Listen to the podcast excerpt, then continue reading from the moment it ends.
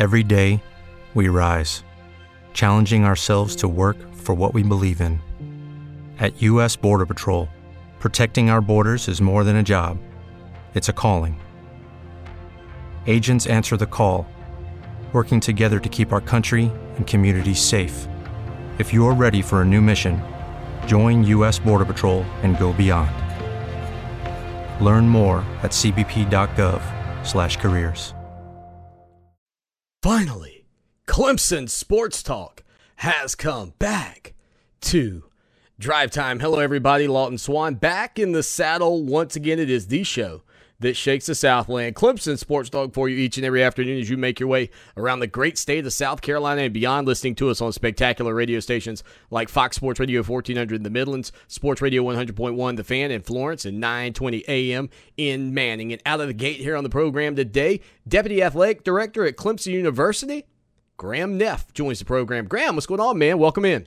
Lawton, yeah, man. Thanks for uh, thanks for taking the time and for having me. Uh, Friday, uh, been a long week. My goodness, uh, lots going on uh, for all of us, but in our our little world of college athletics, um, certainly a lot too. So happy to uh, chat and get into what we can with you, and um, hope you're doing well. Well, you know, it's funny you mentioned how busy it's been because I kind of saw this week as one of the moments where, looking at the tea leaves, I thought, hey, we might hear something from the Atlantic Coast Conference then it was starting to look like Wednesday as my show started that maybe we weren't going to hear anything. And then, boom, about 25 minutes into the program, we've got at least a, a, semblance of a schedule. We know who the Tigers will be playing. What do you know about what went down to pull that feed off?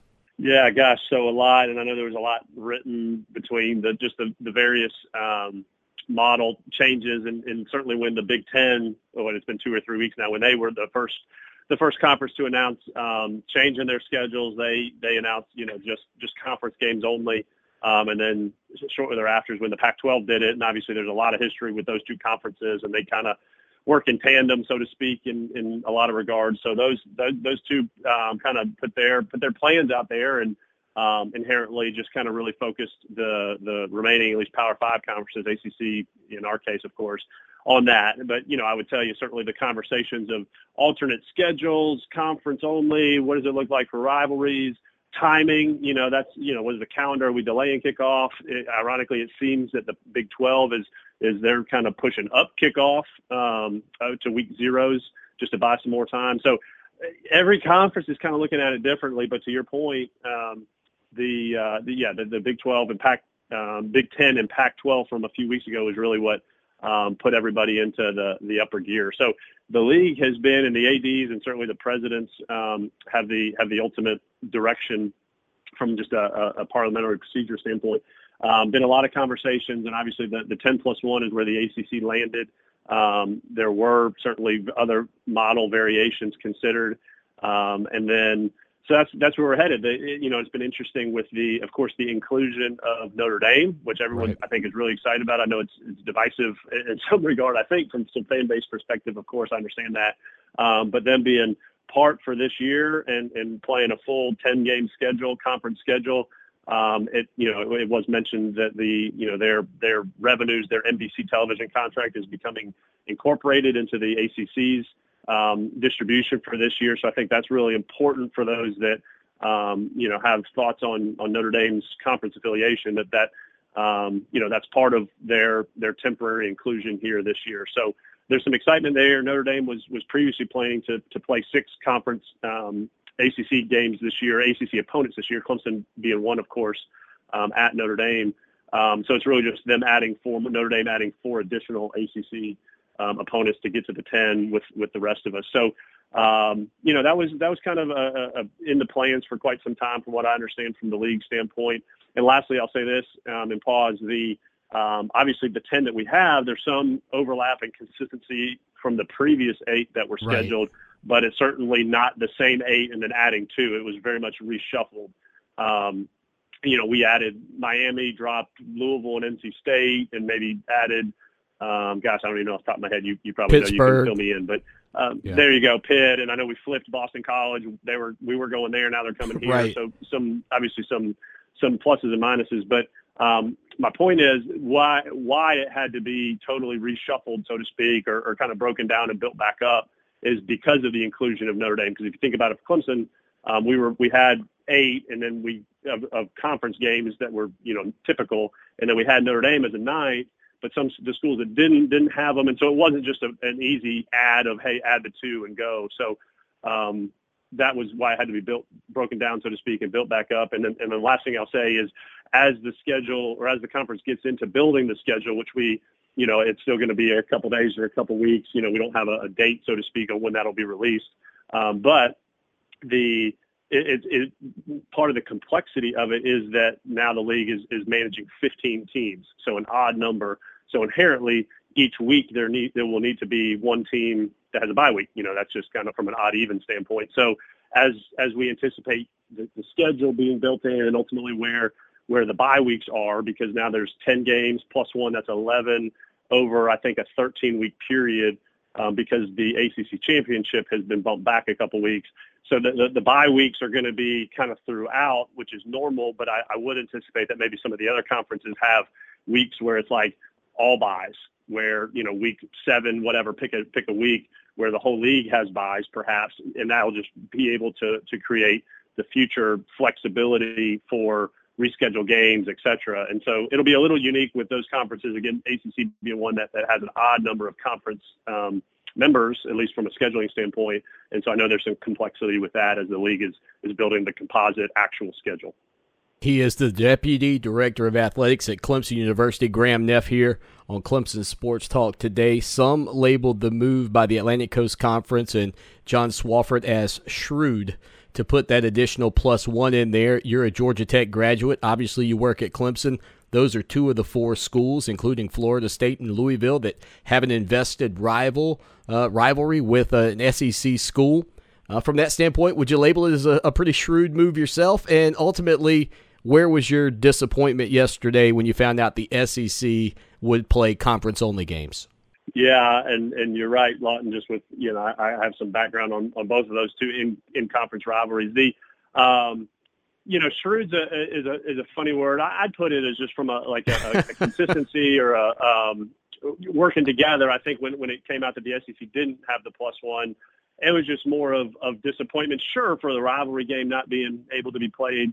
Um, it, it, but also disappointment of like, gosh, like we're hoping to have some consistency here between um, you know, a lot of the power, all the Power Five leagues, but particularly ACC and SEC with the amount of overlap, whether that's geographic or rivalry yeah. overlaps, et cetera. So I think it's just, it was just like, gosh, like we, we, you know, th- there's things we should, as a, just an industry, um, you hope that we could be a little bit more aligned on. And the fact that we didn't align on that one, um, as announced currently, that, yeah, there was certainly some disappointment. And, and listen, I know, you know, the, the, the history of the ACC, of the Clemson South Carolina rivalry the second longest standing kind of from in the South and just all the history. And they first came to Clemson, South Carolina first came to Clemson in 1962 and just the importance of the game. And obviously where, you know, we've won six straight now. And so, you know, certainly just there's the competitive disappointment that I, that I had personally, um, that I know all of us had. And certainly those that, that have the experience of the, the rivalry more longstanding than me, it's, it was, I'm sure even more passionate. So had that, um, for sure. And so because of that from 24 hours ago now,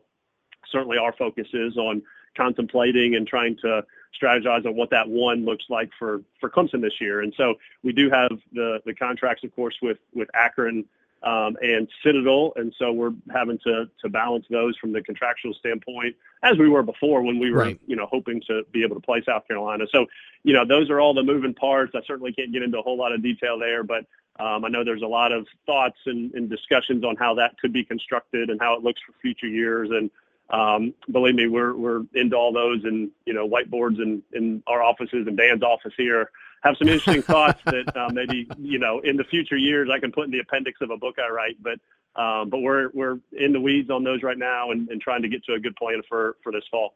Yeah, it's funny you brought that up because I, I know you're really a rising star in the athletics administration business, and I don't imagine that any time during your growth in that area there was a pandemic chapter to reference. So you're kind of all, I guess, sort of winging it at this point and, and trying to figure things out and looking at it. You know, I don't have verification of this, but it has been reported. I've even heard it myself that uh, the SEC in their vote it was 13 to one. That one holdout, uh, being South Carolina, really wanting to play this game. We put an article up on our website today to kind of address that and how I thought that just showed what that rivalry means.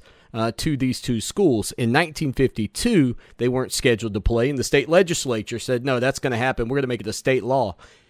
Do you have any idea would a state law supersede the SEC's ruling? And I mean, is this game completely off the table, Graham, in your opinion, at this point?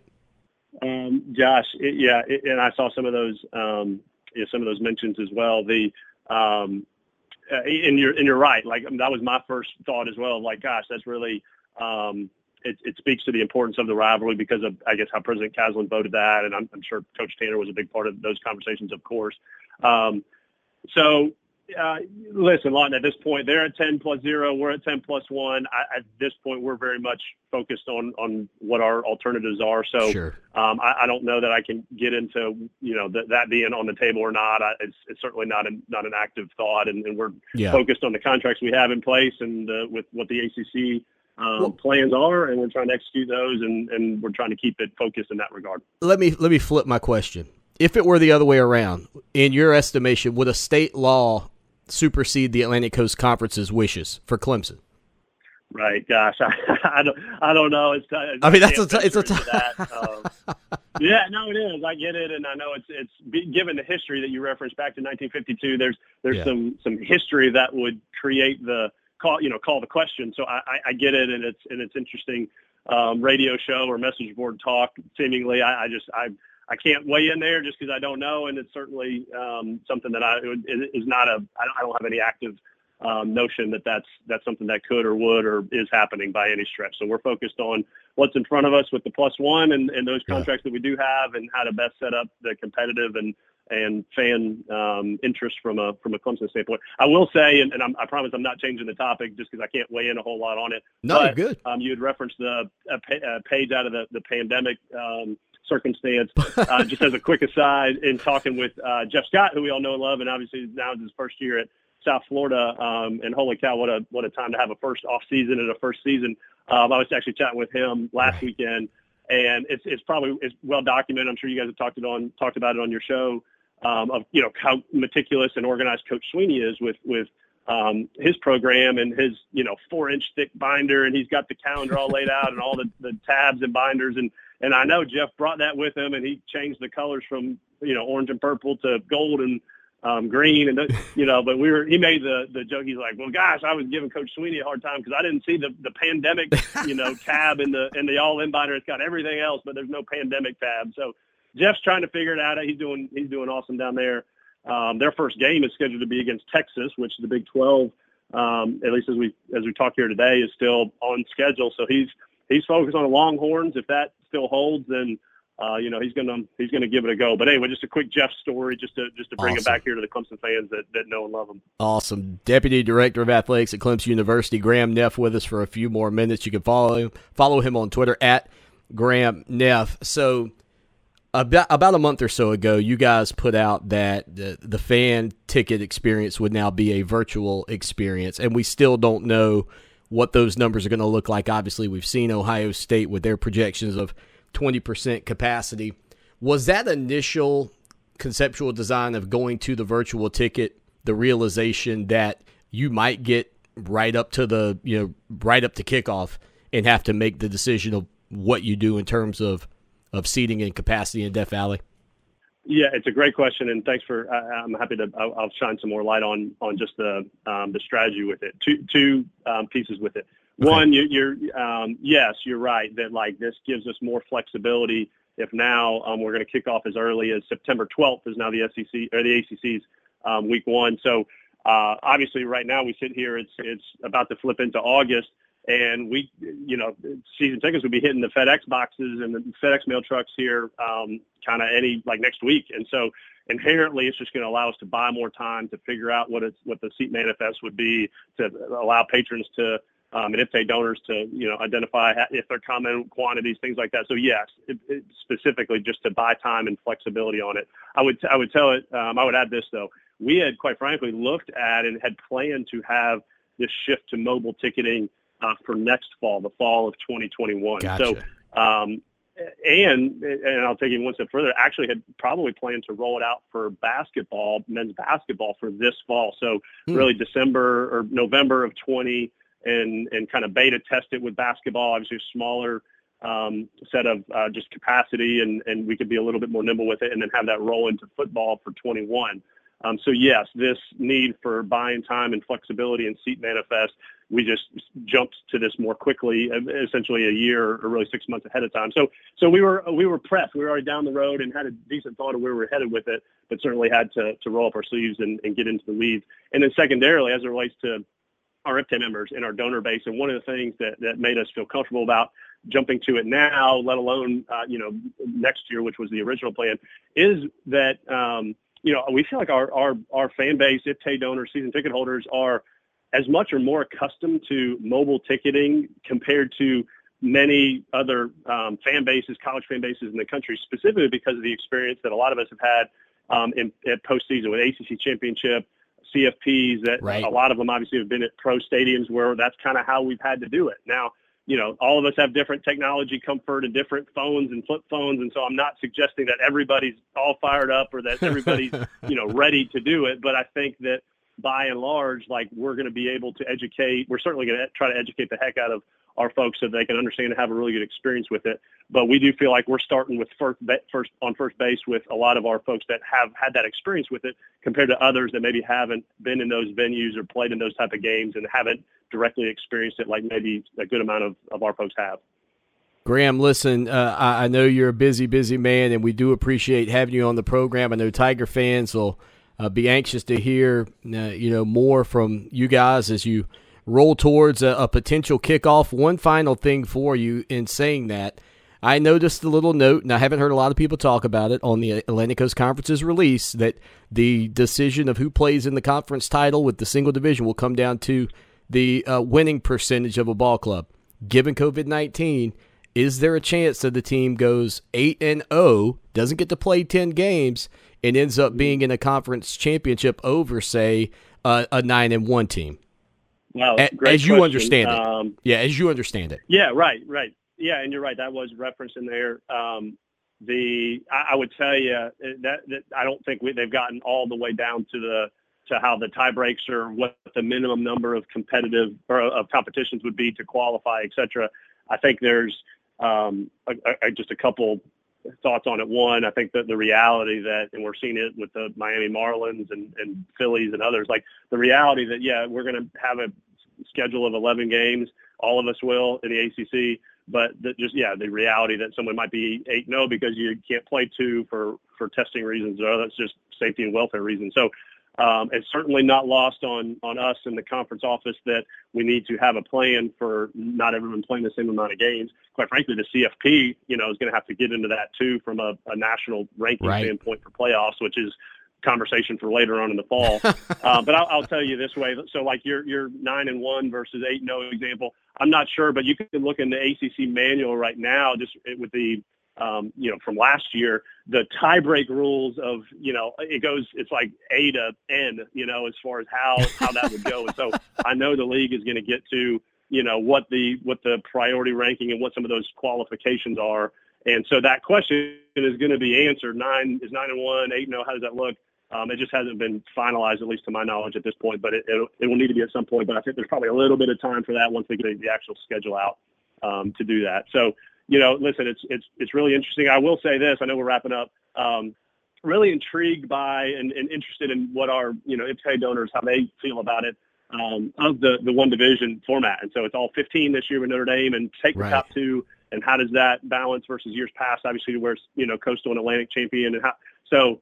We're just really intrigued by just to, to have a a logical excuse to go to one conference or one division, but then see, you know, what if there's any lasting change with that for future years when we're, you know, kind of back to normal, um, whatever normal may mean. Well, um, listen, when so you guys, I'm just curious to see how that goes. Just the, the fan in me too. Yeah, well, when you guys send out an email blast, you get about 85% uh, return rate on it. So hey, if you wanted to find out, you guys could. You guys do a great job. yeah, yeah, yeah, no doubt. Graham, yeah. Thanks for thanks for having me.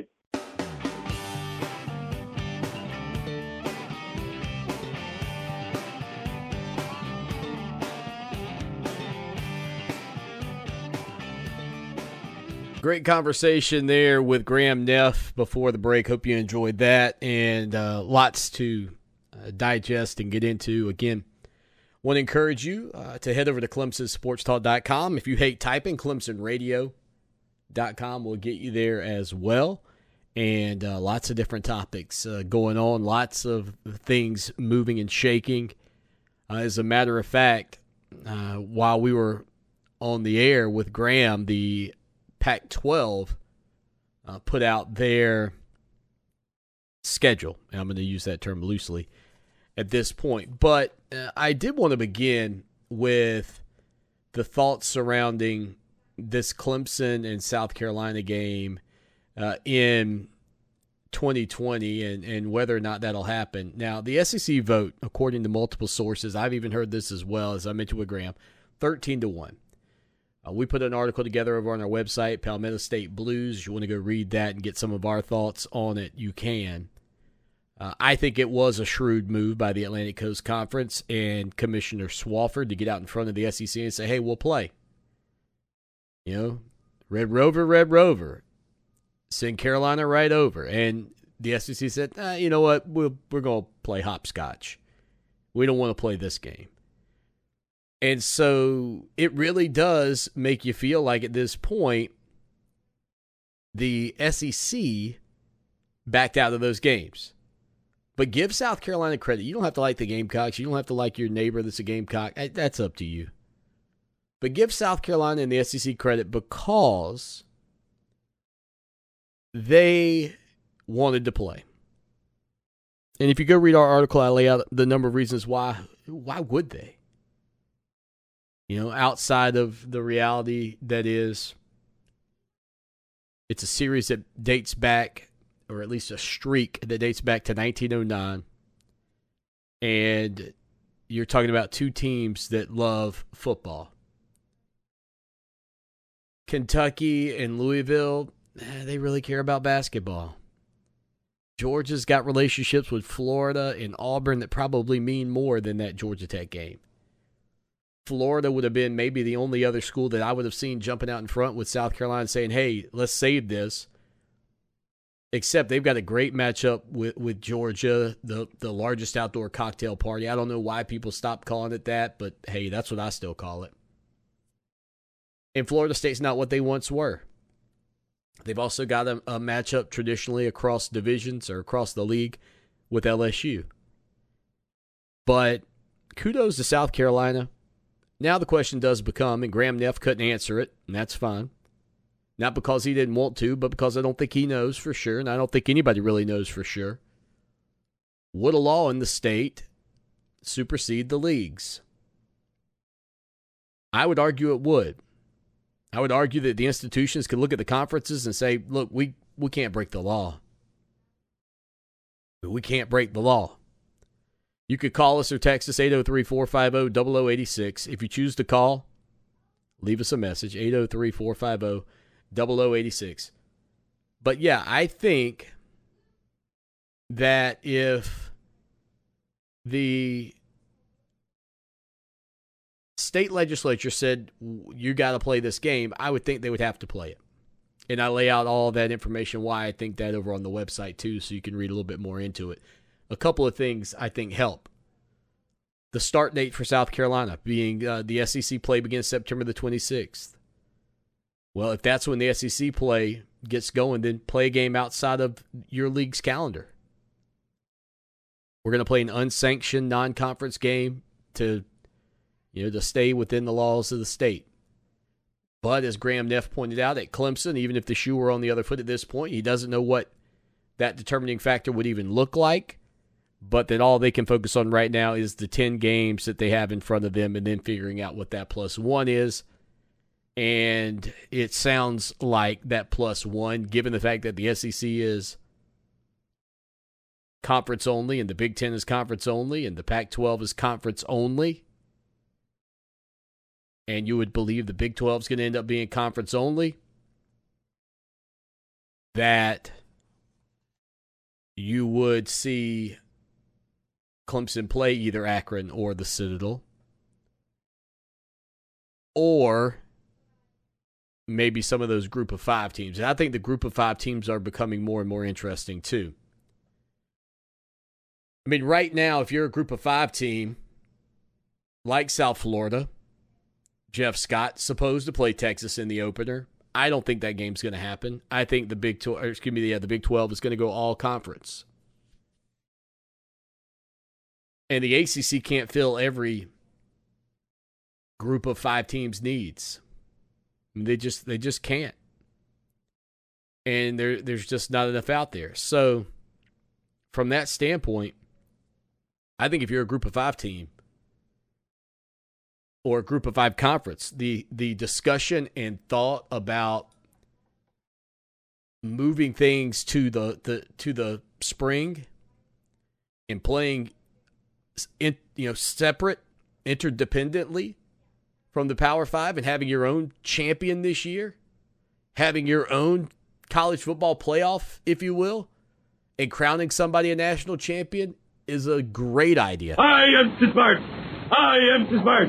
S-M-R-T. I mean S-M-A-R-T. I just, I, I'll be honest, I just think that at this point for those schools, there's not, you know, there's not enough juice in the orange for the squeeze in the fall.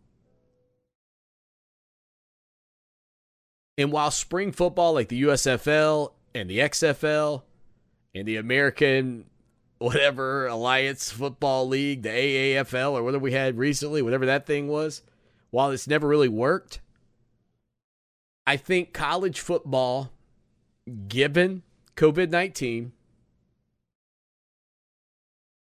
group of five games only in the spring would get some traction and it would get some coverage.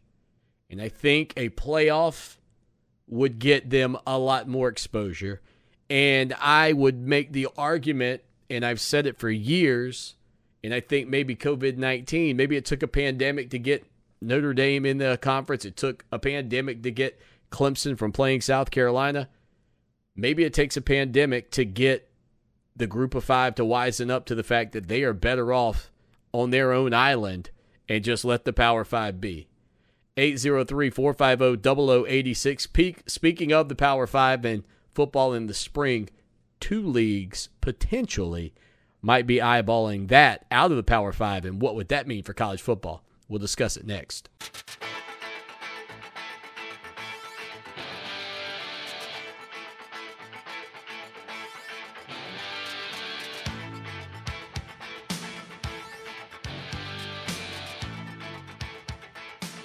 Always great to be with you. The show that shakes the Southland Clemson Sports Talk, two hours a day. Technically a four-hour block. What do you What do you mean, Swati? Two hours a day, a four-hour block? Well, if you're listening to us in the Midlands, you get us on Fox Sports Radio 1400. That's on the iHeartRadio app from four to six. If you live in the Pee Dee, in Florence, you get us on Sports Radio 100.1 The Fan. That is also on the iHeartRadio app, except you get us from 6 to 8. You can listen on TuneIn there as well. You also get us in Manning from 6 to 8 on 9:20 a.m. So, yeah, it's a 4-hour block. If you miss Graham Neff on the first show, technically you could watch this show in a reverse order. You could li- or listen to the second hour first and the first hour second. You could listen to the second hour from 5 to 6 in Columbia and then you could tune in in Florence and listen uh, to the first hour from 6 to 7. I mean, yeah, so we give you Clemson Sports Talk from 6, or excuse me, from 4 o'clock until 8 o'clock, four hours a day, filling up your, your block, and then we podcast and all that, and it's live everywhere, and people are commenting. We'll get to it. So,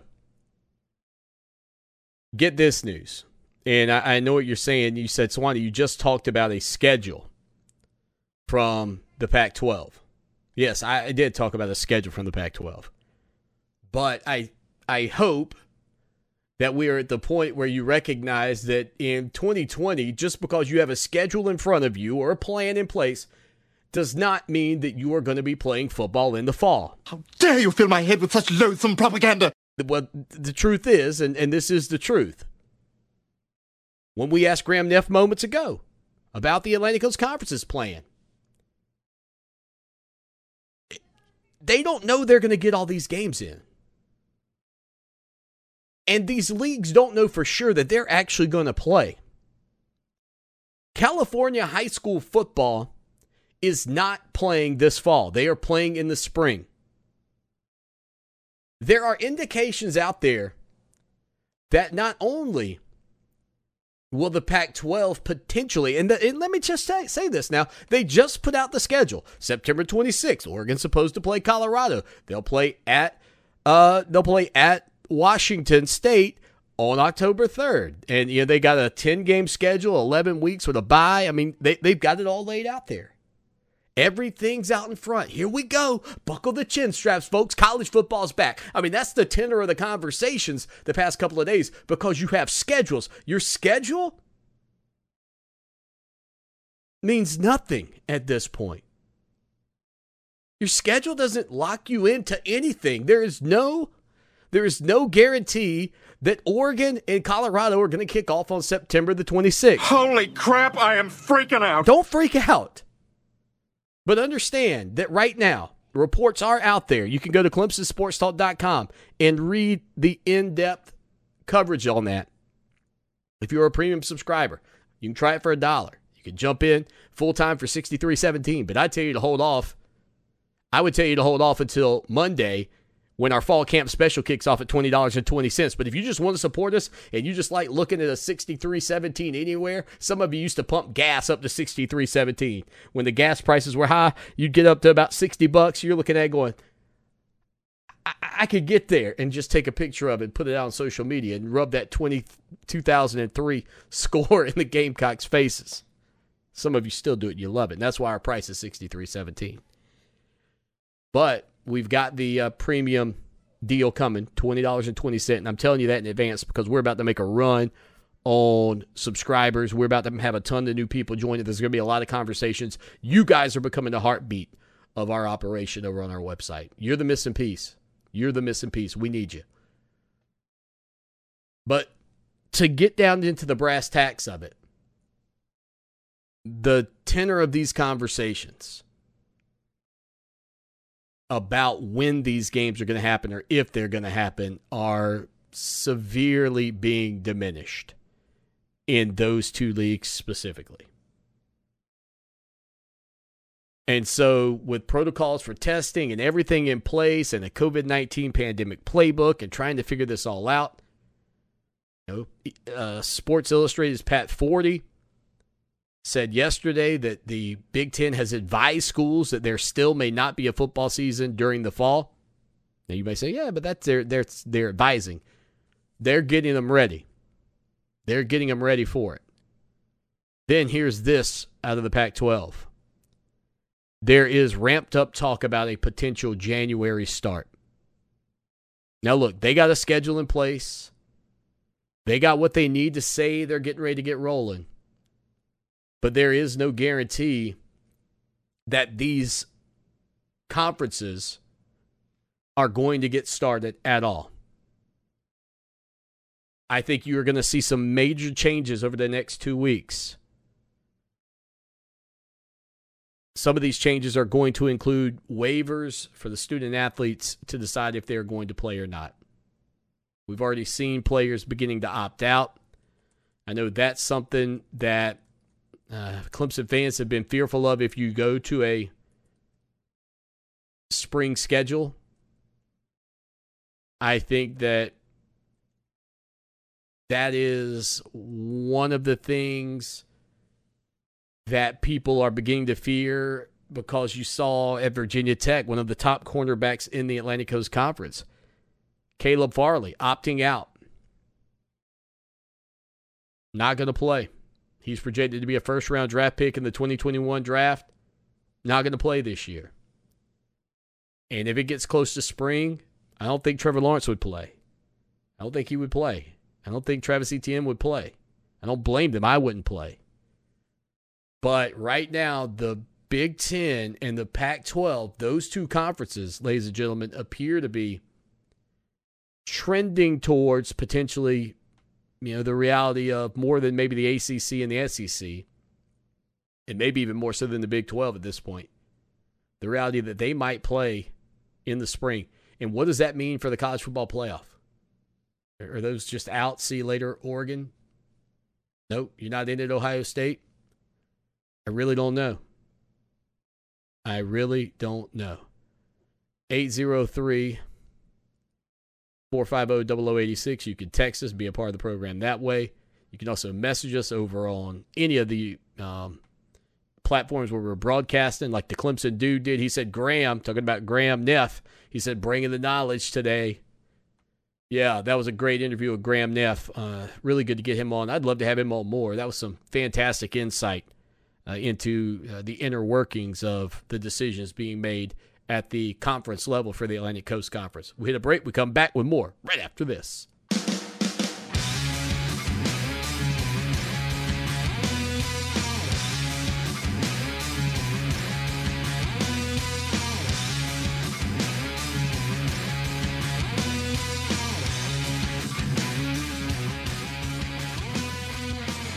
The show that shakes the Southland, Clemson Sports Talk on a Friday. Hope you're well. Thank you for being a part of the program. It is, uh, yeah, strange times, man. Fluid. Ha! Fluid is the word. I don't know if we'll call this the fluid edition, but fluid is the word, folks. And from that standpoint, again, you can you can put out schedules. You can give you five home, five away. You can talk about playing 11. You can give us the tiebreaker. You can say when you're going to play the games, when they're going to kick off, that two rivals aren't going to play. And, and I'm going to tell you that we really don't. Okay, so this is going to sound sort of counterintuitive. We don't know any more than we really knew before. We just kind of have a guideline in place, but you really don't know if any of it's going to happen. And so, you know, we put them out there and we hope that they happen. But believe me, if the Pac 12 and the Big Ten end up playing in the spring and the Big 12 and the SEC and the ACC end up playing in the the fall. I have no idea what that looks like for the you know, for the uh, college football playoff or, or, or or what? I mean, honestly, I mean, I think it's just it's so crazy, and like in the in the past, I think you know if you saw some news like what I started to pick up from some of our sister sites on the left coast of of college football in you know with the, their kind of hearing on their end it, it made me feel like, man, you know what? This is something that's big enough to talk about and discuss. And if you're if you're off and it doesn't happen and they end up playing in the fall, you know it's that's just a part of it. You might be off. You might play in the fall. I don't think that anybody could say for certain what's going to happen at this point. Well, pardon me, Mr. Perfect. I'm trying. But yeah, I think that that might be where we are. I think I think it's still very much here's our plans that are in place. We don't know if they'll be executed. You're just going to have to roll with it. 803 450 0086. 803 450 0086. Uh, if you want to uh, spend some time with us over on our website, you can. Clemson Sports Talk com. Now, earlier in the week, we told you that Clemson basketball picked up a commitment from four star, six foot, 10 inch center Lynn Kidd. His father, Warren Kidd, played in the NBA for a season in, I think, 93 and 94 with the Philadelphia 76ers and then spent some time playing overseas. But Lynn Kidd was a young man who was supposed to play, uh, come out of high school in the 20- 21 class. He reclassified to the 2020 class, and he will be joining Clemson, or at least arriving on campus, he told us, August the 16th. So, some two weeks from today, a little over two weeks from today. Now, this is also interesting because it shows you how quickly these things move. Today, Clemson put out the note uh, that Kidd has signed. So, I mean, obviously, if he's going to arrive to campus and be in the 2020 class, he would have to sign. But it's amazing how quickly. So he joins PJ Hall out of Spartanburg and Olivier Maxence Prosper out of Montreal, Canada, uh, giving Clemson three uh, big name players, big big time players coming in uh, this year in this class. Brownell said the talent in our program continues to rise, and another example of that is our addition of Lynn Kidd. He is an outstanding front court player with great size and athleticism. Lynn adds to our depth in the front court and will help us defensively with his shot blocking and rebounding. Offensively, he is a very good finisher around the rim and has shown the ability to step out and make high post jump shots. Our staff looks forward to working with him this season. Uh, they they list him at 6'10", 230 pounds on Clemson's site. Currently listed as a top 100 prospect uh, in the land choosing Clemson over Miami, Virginia Tech, Wake Forest, Auburn, and Florida. Here's what I'll say. And and some of you are going to go, "Whoa, that's high praise." And don't take it this way. This is not high praise. I'm talking about just his frame and his look running the court, not his skill set. Okay, don't get don't get crazy when I tell you who he kind of reminds me of because you got guys, I mean, you got comparative guys. Like if, if I said, oh, yeah, you know, it kind of reminds me of Shaquille O'Neal, you'd know what I'm saying. Doesn't mean he's going to be Shaquille O'Neal. If I said, yeah, he kind of looks a little bit like, you know, Michael Jordan on the basketball court, doesn't mean he's the next Michael Jordan. Uh, this kid's frame and the way he plays uh, reminds me of, of Anthony Davis. Now, I'm not going to tell you he's going to be the next Anthony Davis, who's the number one overall draft pick and all world everything. But that's kind of what he looks like to me. He's a long kid, block shots defensively, transitions in the floor well, very athletic. He, uh, but look, he's I don't think I, I never say never, especially in 2020. But I don't think he'll ever be the scorer or anything that you've seen from a guy like like that and how versatile a guy like Anthony Davis is and how good this guy's not going to be the number one draft pick in the NBA draft. But if if if you said, well, you know, if you're driving in the car right now and you're going, God, I wonder what you know Lynn Kidd looks like uh, from the standpoint of being on the court and playing, he kind of reminds me a little bit of Anthony Davis. Mid-range game, long, tall, um, you know, can rebound, but again, an athletic big man. You know, he's like he's not for reference sake to Clemson people. He's not Tom Tom Wideman.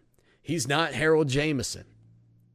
You know, I you know I tried to think of guys that Raymond Sykes. I think he's more athletic than Raymond Sykes, and certainly, um, no offense to Raymond Sykes, uh, not only is he more athletic than Raymond Sykes, I think he's more coordinated and better with the basketball in his hands. I mean, he's kind of the modern big man. He's a he's what you hope to get when you bring in a guy that kind of pl- can play that role for you. I think he'll fit perfectly for the Tigers. Hour two, stay with us. It's time for Clemson Sports Talk with Lawton Swan. Ready, set. Just call me Swanee. Tiger style. Tiger style.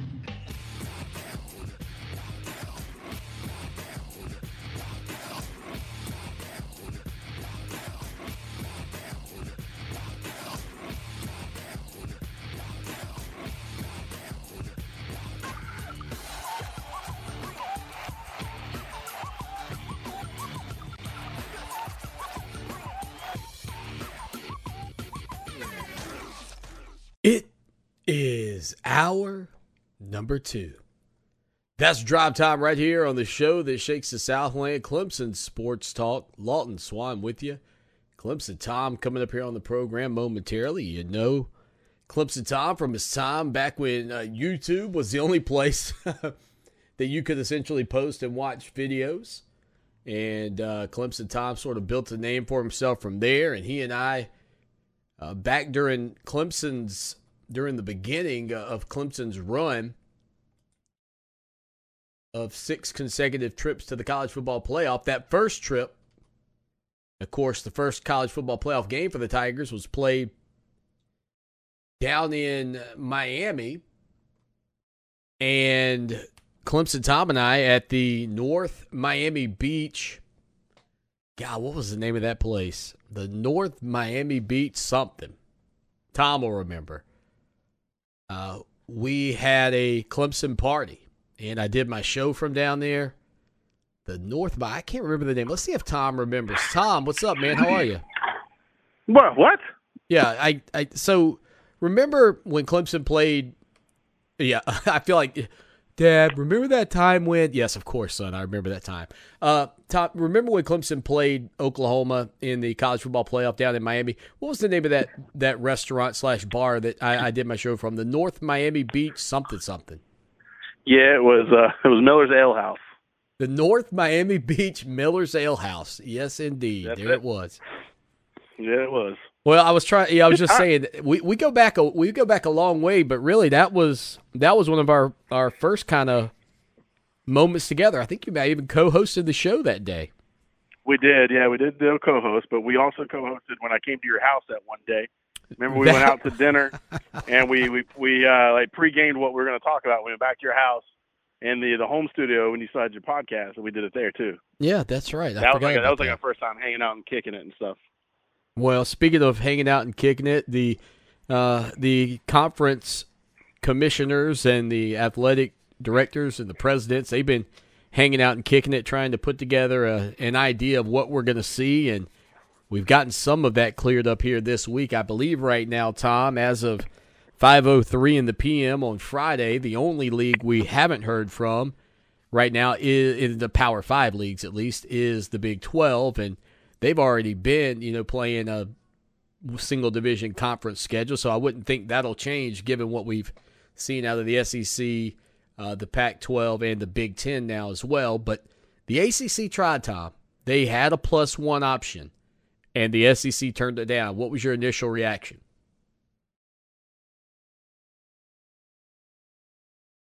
Did we lose you, Tom? No. All right, we'll try to get hooked back up with Tom. I don't know. Oh man. Oh boy. Let's see. Let's see if we can get Tom back on the line with us here uh, this afternoon. Tom, you there, man? My face, I'm good. My face hit the mute button on the iPhone, and I Oh. can hear you all the time. Okay. That's my bad. But no, So you heard the question. about I did because they think they're big and bad. They're like, you know, it just means more. Well, the Schedule's the toughest. Play anybody, anywhere, anytime. Blah blah blah blah. and then they're like, all right, let's do it. And they're like, nah, sorry, man, we're just gonna gonna hang out over here. I will give South Carolina props though. They're the only team that said, yeah, I'll You go have ahead, to, I'll yeah. add it. I'll I'll add it. I know I'm gonna lose, but I honestly feel like it was probably one of those things where they like everyone else was like no, and they're like, well, vote oh, yes, so we don't look like we're we're scared. It's like one of those things.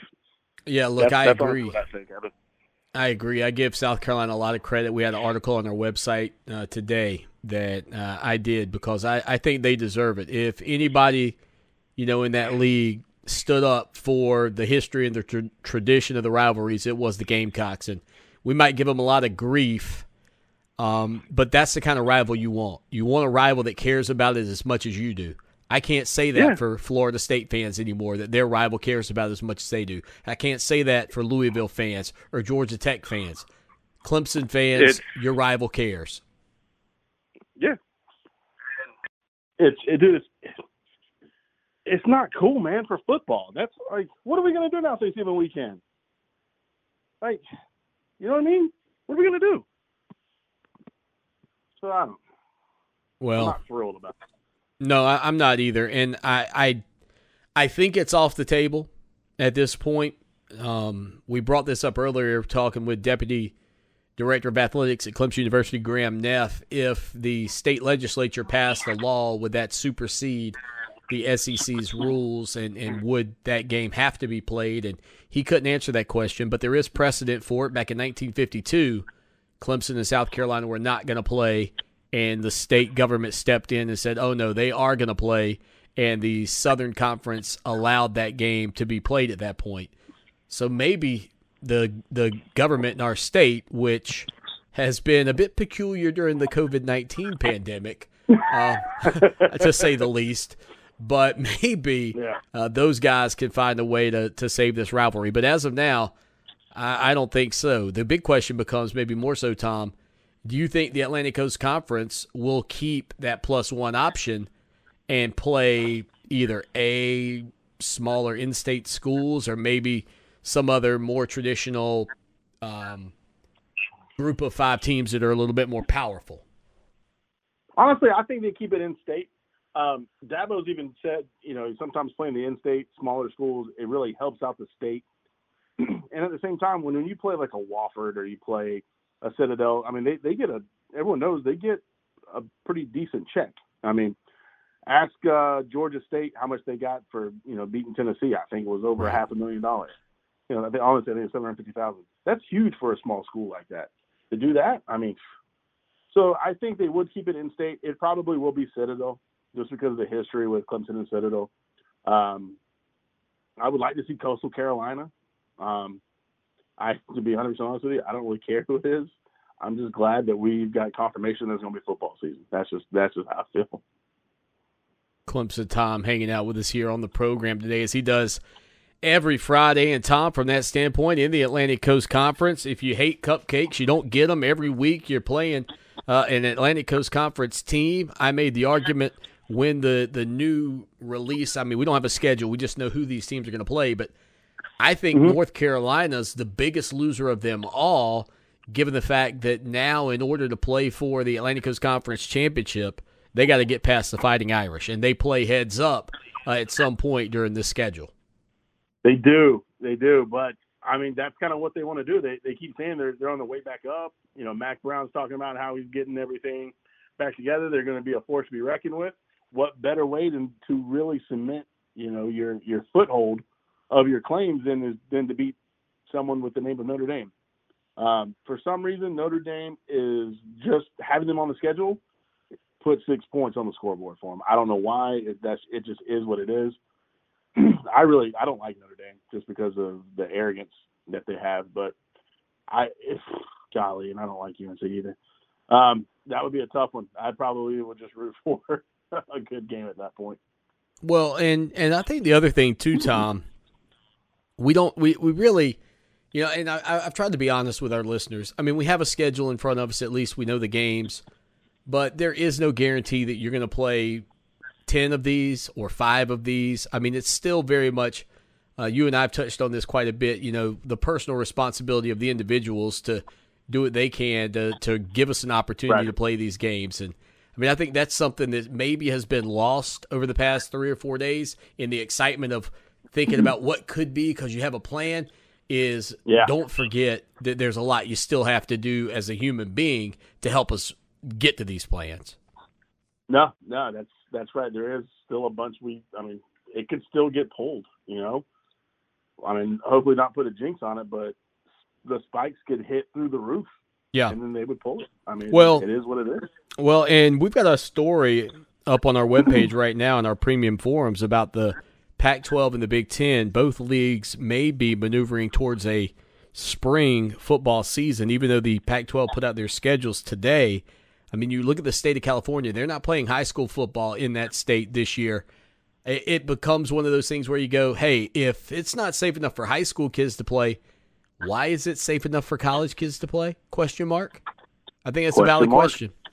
It's all about money, though. We both know that. All you got to do is follow the money. I mean, it's, it's not it's not a secret. You just wherever the money is, that's, that's what's going to happen. Um, there's more money in college football than there ever will be in high school football. Uh, that's not even that's not even up for debate right there. That's that's just a fact. So as long as you follow the money, everything will be okay. following the money of college football. Clemson Tom on the show that shakes the Southland today. Tom, from that standpoint, the Atlantic Coast Conference put together, you know, I, I think a couple of unique matchups for sure. And uh, for Clemson, you, you lost Louisville and picked up Miami. You lost NC State and picked up Pitt. You lost and uh, you flip flopped on the Boston College venue. Uh, do you think Clemson's schedule is tougher now than it was. I tend to think it was. I, I think it is, and the fact that they may ultimately have to get through Notre Dame to get back into the college football playoff also throws a bit of a uh, bump in the road for the Tigers. Yeah, one thing I do like is the top two teams make it to the conference final, which I always feel like it should be. Okay. Um, just like that one time we played, uh, gosh, who was it? Was it Virginia or was it Pitt that we we went in first play of the game? It was it was raining. That was It Pitt. Yeah. was it Pitt? Yeah, it was Trevor's freshman year because it was the first play of the game. Etienne takes us to the house like 90 yards.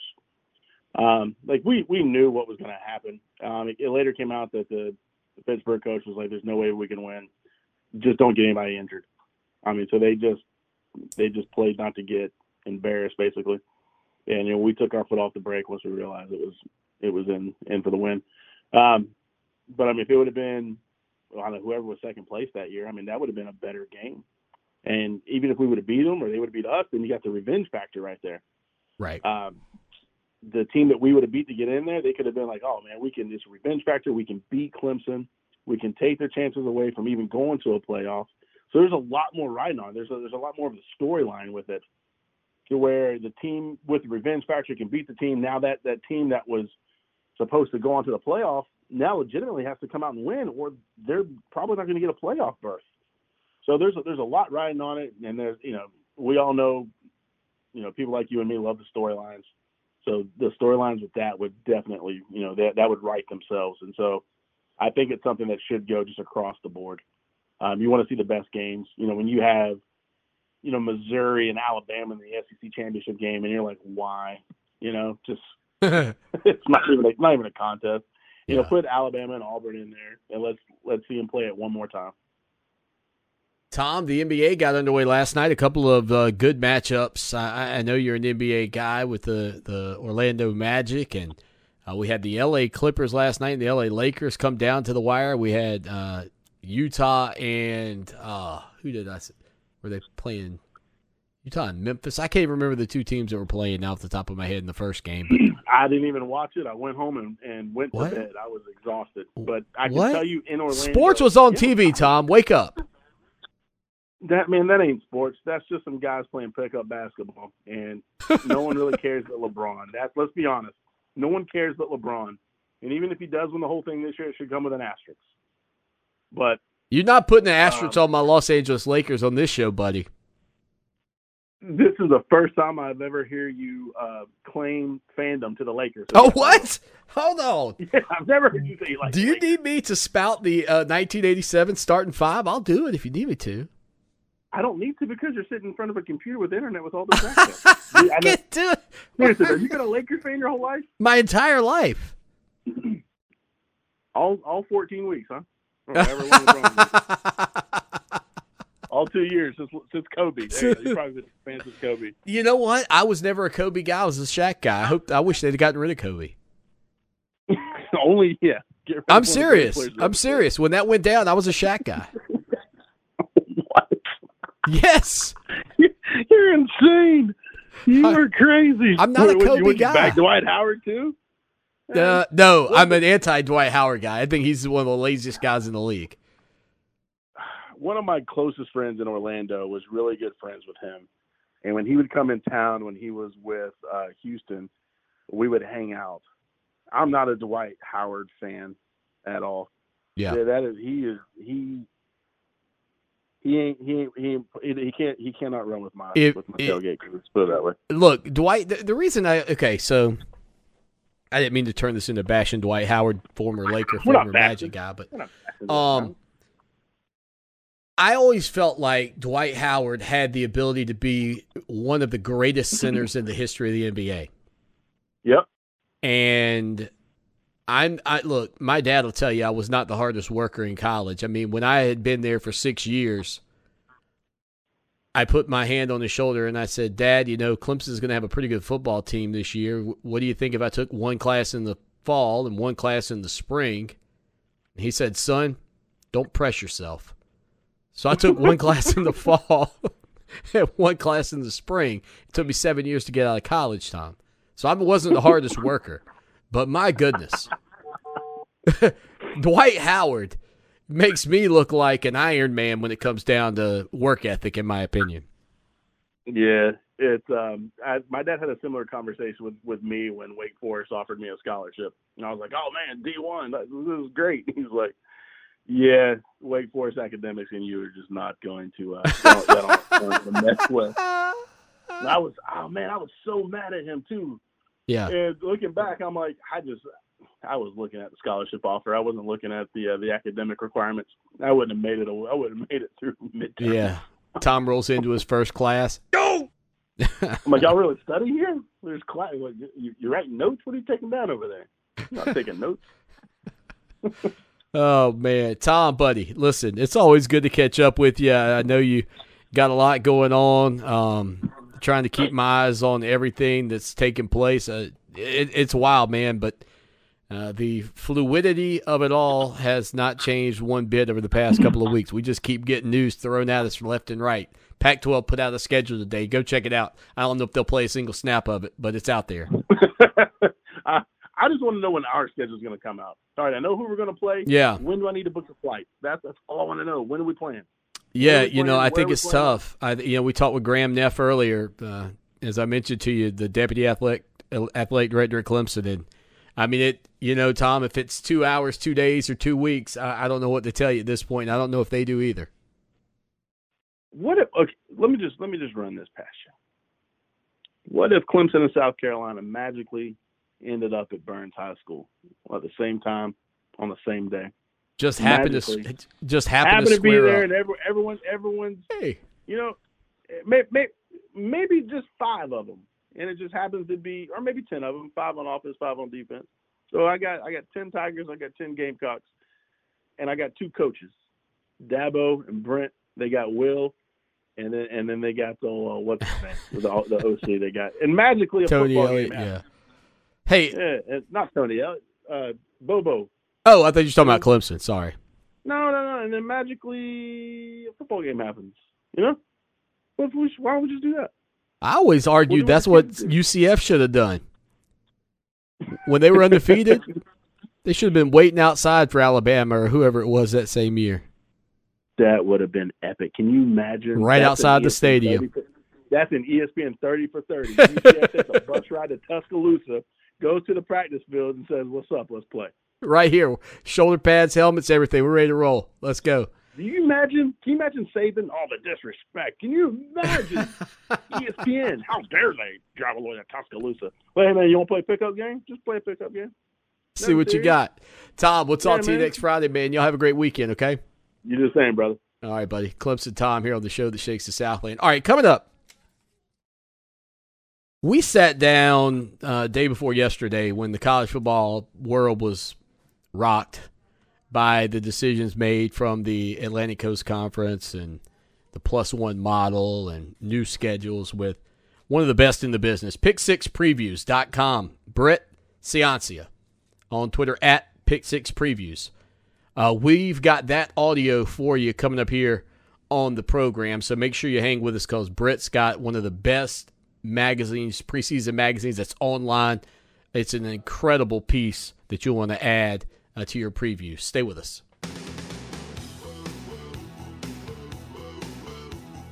Clemson Sports Talk, Lawton Swan with you. I mentioned Brett Ciancia joining us here. Uh, pick Pick Six Previews is the website. We'll jump right into that interview with him on the show that shakes the Southland.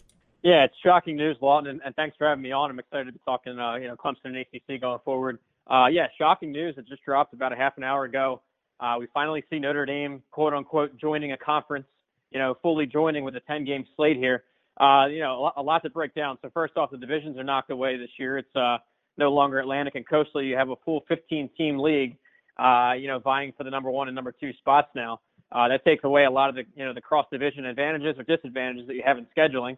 Um, so, you know, more of a truer round robin almost.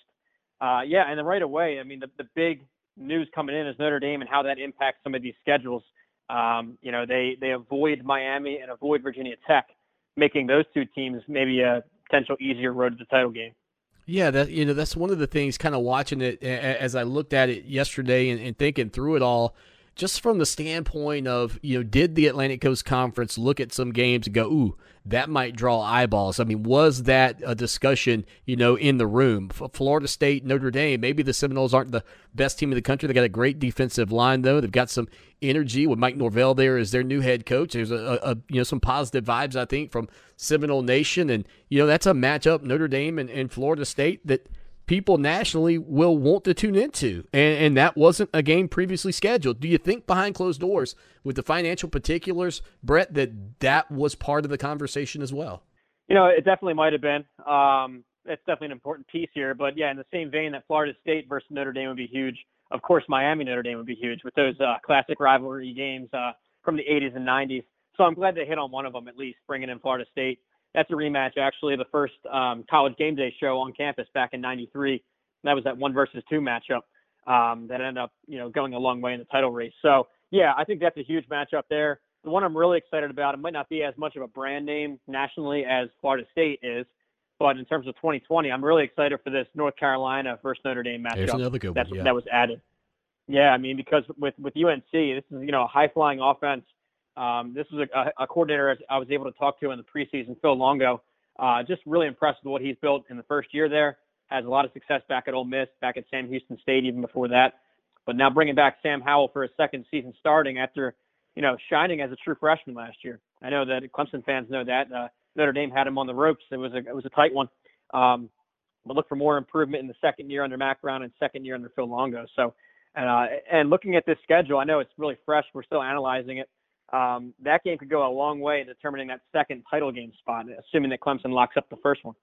Brett Ciancia, pick6previews.com with us here on the program at pick6previews on Twitter. You can go follow him. One thing that I started thinking about as the ACC put out some information yesterday as well about the top five quarterbacks is that, you know, hey, if they revamp this thing the right way, maybe Clemson and Duke play and Chase Brice gets to go up against Trevor Lawrence. Unfortunately, that wasn't a game that ended up materializing. But from the standpoint of the Clemson Tigers, they lose Louisville. Essentially, that matchup's replaced by Miami. They lose NC State. That's a natural rival that they've got. That game's replaced by Pittsburgh. Did Clemson go, you know, did their schedule strength go up or down yesterday in your estimation? Uh, well, I'd say I'd say it went up. I mean, adding Pitt is a you know that, that's a tough team to play, a tough defense there. Um, you know, I, I actually had Pat Narduzzi on somewhat of a hot seat coming into 2019, and that's even despite winning the the the, uh, the Coastal Division in 2018. Because when you make a hire like that, you know, a defensive coordinator guru hire, you want that side of the ball to be elite. Uh, and in, in his first four seasons, they actually declined every single year uh, defensively, which uh, you know that, that's a shock. But finally, right. it came together last year in 2019. Uh, a lot of so if you look at my All ACC teams, a ton of Pitt defenders. Uh, Jaylen Twyman can make a case for for all conference. Uh, Ford and Hamlin back in the secondary is huge. Um, but yeah, so you know, adding them to the slate is big time. Uh, adding Miami is huge also because I had them forecasted in my top 20 uh, of my preseason poll there, having 20 uh, 20th overall. And again, speaking defense, it's a great defensive line. Could be the best pass rush in the country with Greg Rousseau, an All-American returning. They bring in Quincy Roche, the All AAC player. That's the All-American uh, player uh, at, the, at the other defensive end spot, plus Jaelan Phillips, the former number one overall recruit. So that pass rush is going to be uh, going to be tough to handle right away for uh, for Clemson. So yeah, you're adding Miami and Pitt, two quality programs there. Now you you lose the game against Louisville, which was a great offense. Uh, sure. Um, so it's kind of pick your poison. Do you want to go against you know an, an elite offense and elite defense? But um, you know I'm I'm excited for these matchups coming up. I mean Clemson Miami that, that's a top 20 matchup. Well, and then I, I, think too we didn't mention this little schedule change that, that came out of it from the standpoint of Clemson. It can't be uh, it can't be too excited up in Chestnut Hills. Boston College, instead of being a road game for Clemson, will come back to Tiger Town this season as well. I don't know that that's necessarily a, an impactful thing, but it's one of the little scheduling deals that I saw along the way. You know, some of these games got flipped from whether they were going to be a home game originally and into a road game at times. But again, from the standpoint of the national perspective – uh, that Clemson Notre Dame game still going to be on the road. We don't know when. The dates will be different. We do feel uh, that that's probably a, a, pretty good possibility with rolling back the season by a couple of days. But nonetheless, uh, another matchup that could happen a second time because of this, you know, single division play. What are your thoughts on not just the odds that that happens, which I think people feel like that really could. I think North Carolina's chances to get to the conference championship out of the Coastal took a severe blow with this Notre Dame move and the fact that they play each other. But on top of that, just what do you think about single division and the top two teams by percentage? That's another key here. By percentage, you know, conference winning percentage being uh, maybe the deciding factor. Yeah, that's it's it's uh it's really hard to forecast all of a sudden because you know I, I spent from December till June six months at lockdown, uh, writing this full preview, all 65 Power Five teams, right? Calling head coaches and coordinators and getting every piece of info I can. Uh, and then, uh, you know, the drop of a hat, the last half hour, all those schedules are thrown out the window. So um, I'm, I'm catching up here on these on these uh, matchups. But uh, if you want to talk Clemson Notre Dame, yeah, that that was the game scheduled originally for November 5th uh, or early November there. November 7th, I believe. Yeah. Yeah, so it's still up there in South Bend. We don't know when, but uh, you know, on paper, these are the two best teams in the conference now. If you call Notre Dame an ACC team, which we are now, so that you know that that's that would have been the number one and number two ACC teams. Uh, I have Notre Dame eighth in my preseason book, um, and what that is, it's you know, uh, they look like a, a vintage 1980s Notre Dame team, a huge offensive line, a quarterback in Ian Book that takes care of the ball. He's very efficient with the ball, um, and then also a, a nasty front seven on defense. So uh, that'll pose a different challenge than some of the other ACC foes that Clemson gets. Uh, and just the way this thing shakes out, like you mentioned, um, you know, it, it, could very well be the first of two matchups.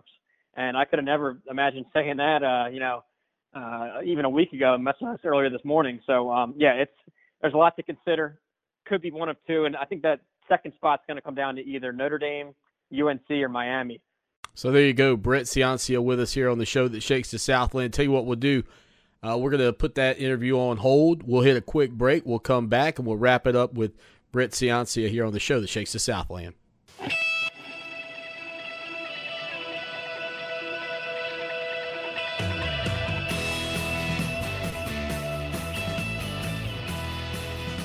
Pick6previews.com is the website. Brett Ciancia with us here on the program. And, and Brett, you were kind enough to share a, a, copy of your you know preseason magazine with me. And I don't know that our listeners you know have necessarily placed their eyeballs on it but I have to say I want to commend you on this.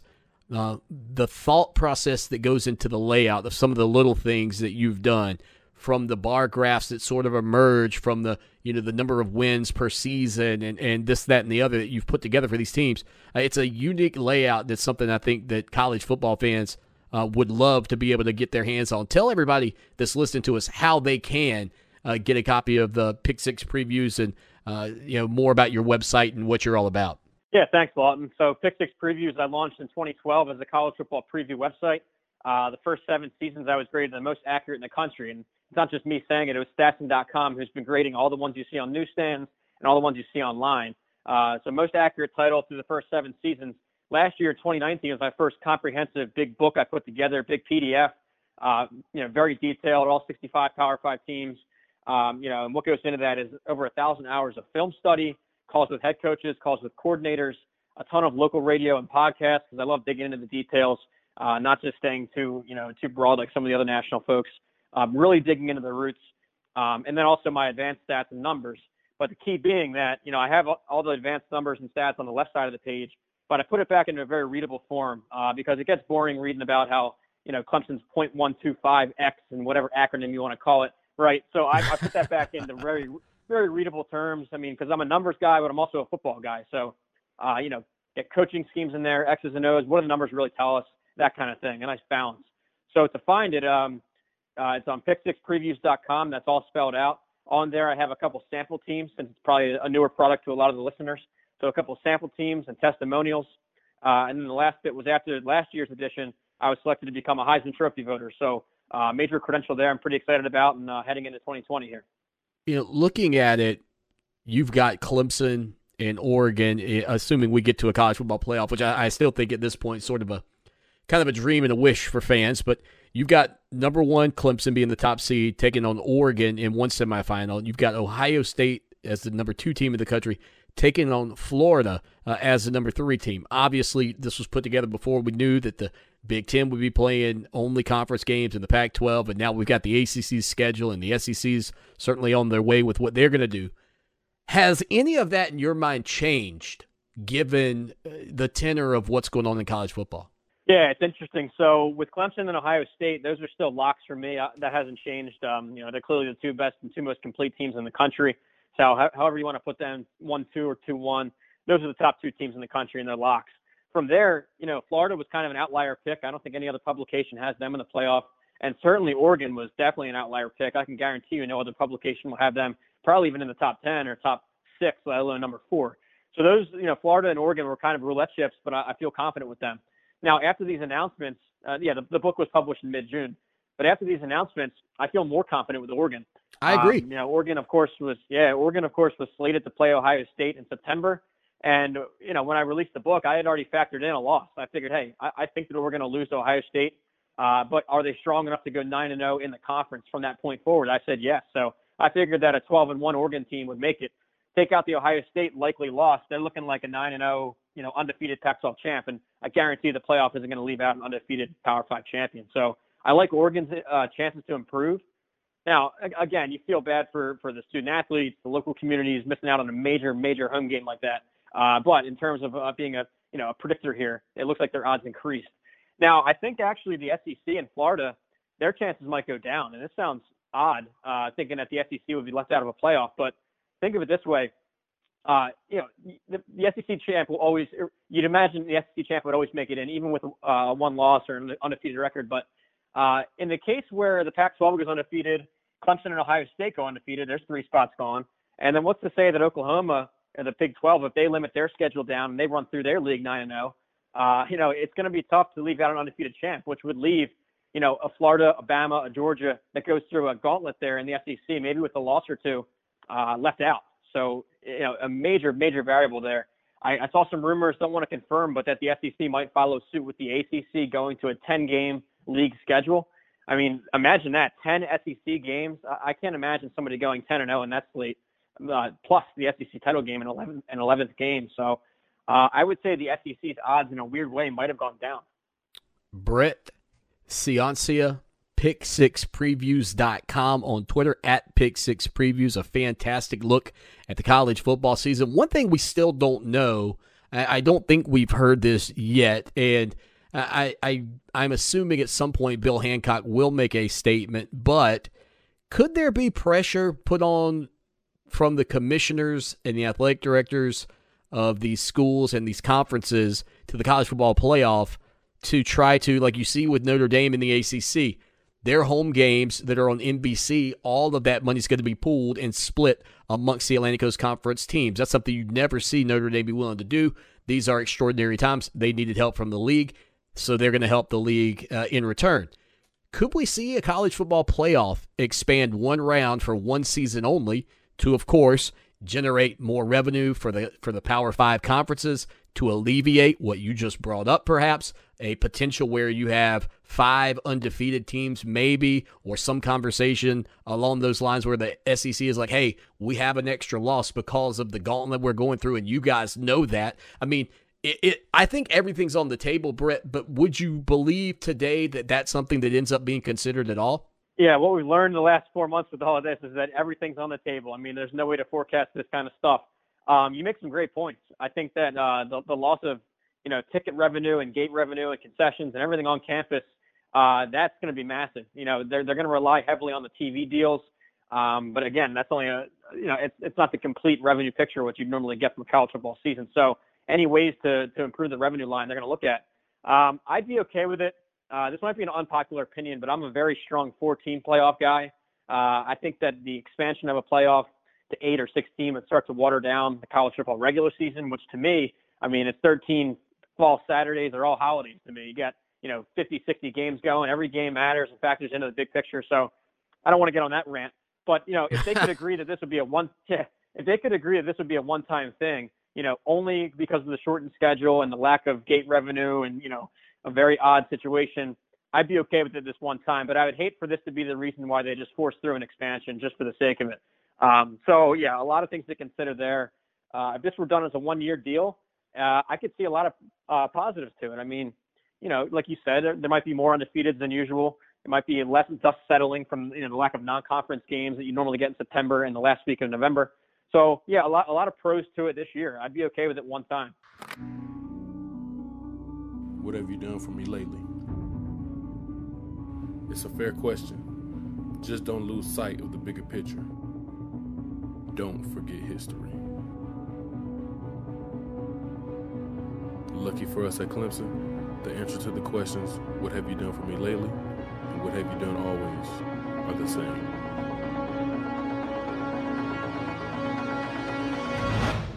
We win.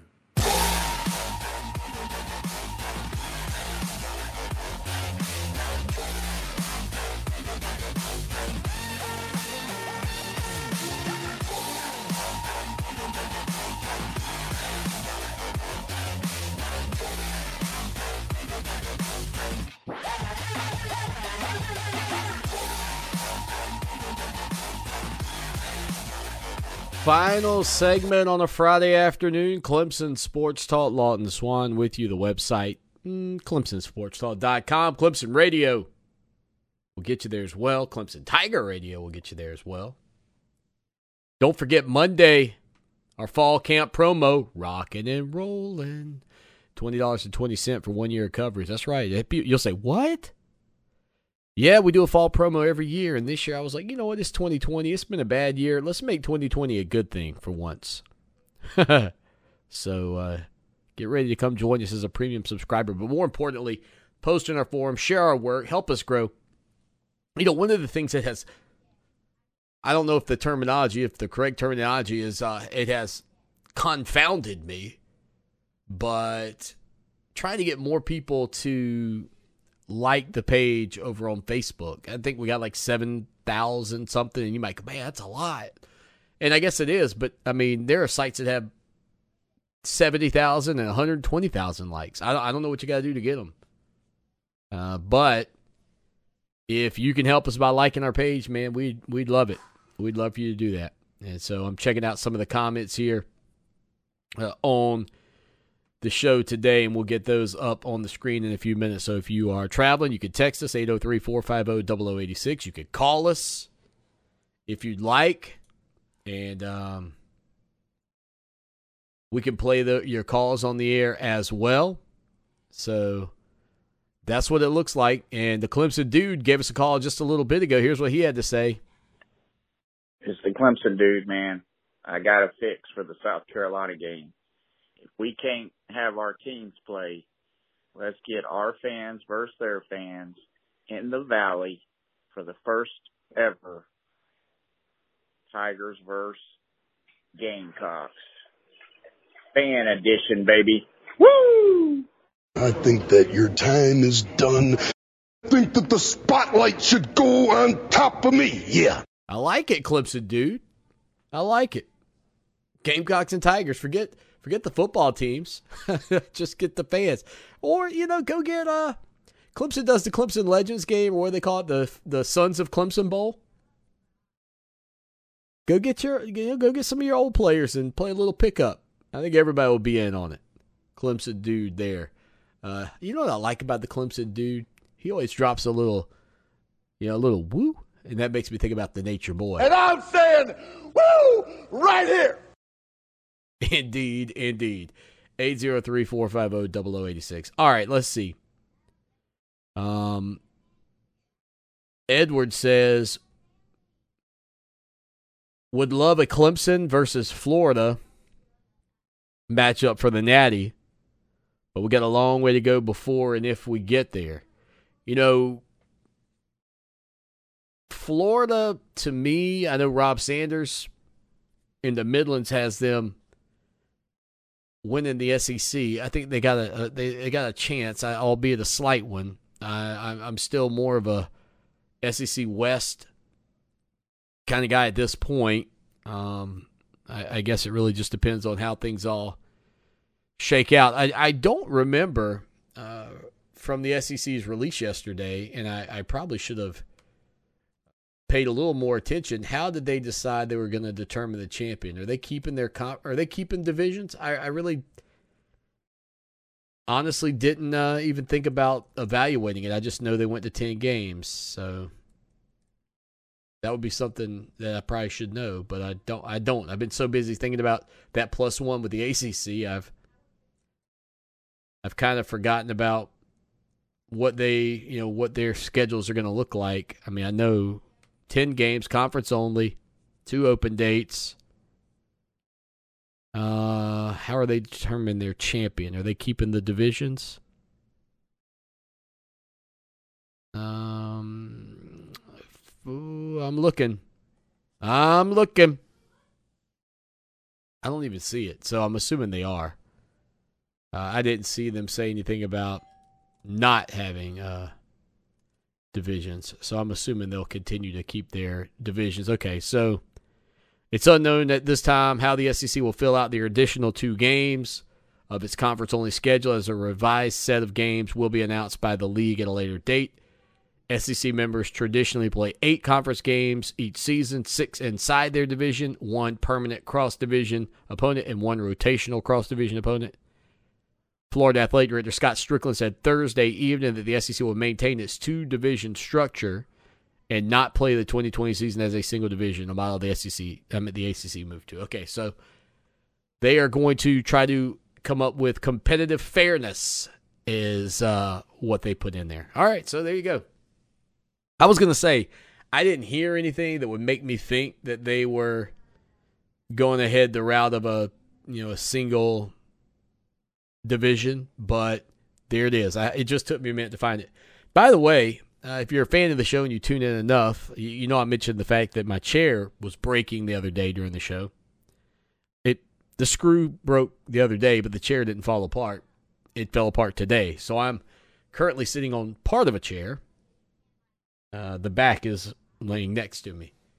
So I, I guess I, I might be in the uh, I may be shopping for a new chair or somebody with some welding equipment, one or the other, because I don't know how to secure this chair any other way. And boy, if I could just tack weld that sucker down, it'll never break. It'll be good to go for the rest of my life. Thank you. Thank you. Thank you to Graham Neff. Thank you to Clemson Tom. Thank you to Brett Ciancia. Man, awesome week. So much coverage for you over on the website. So much more to come head over to ClemsonSportsTalk.com. Don't forget about our promo coming out on Monday. If you want to support us anyway, though, at 6317, come do it. We love you and we appreciate you, and we can't wait to have you be a part of our forums. We got to get out of here. Until Monday, as always, y'all take care now and go Tigers!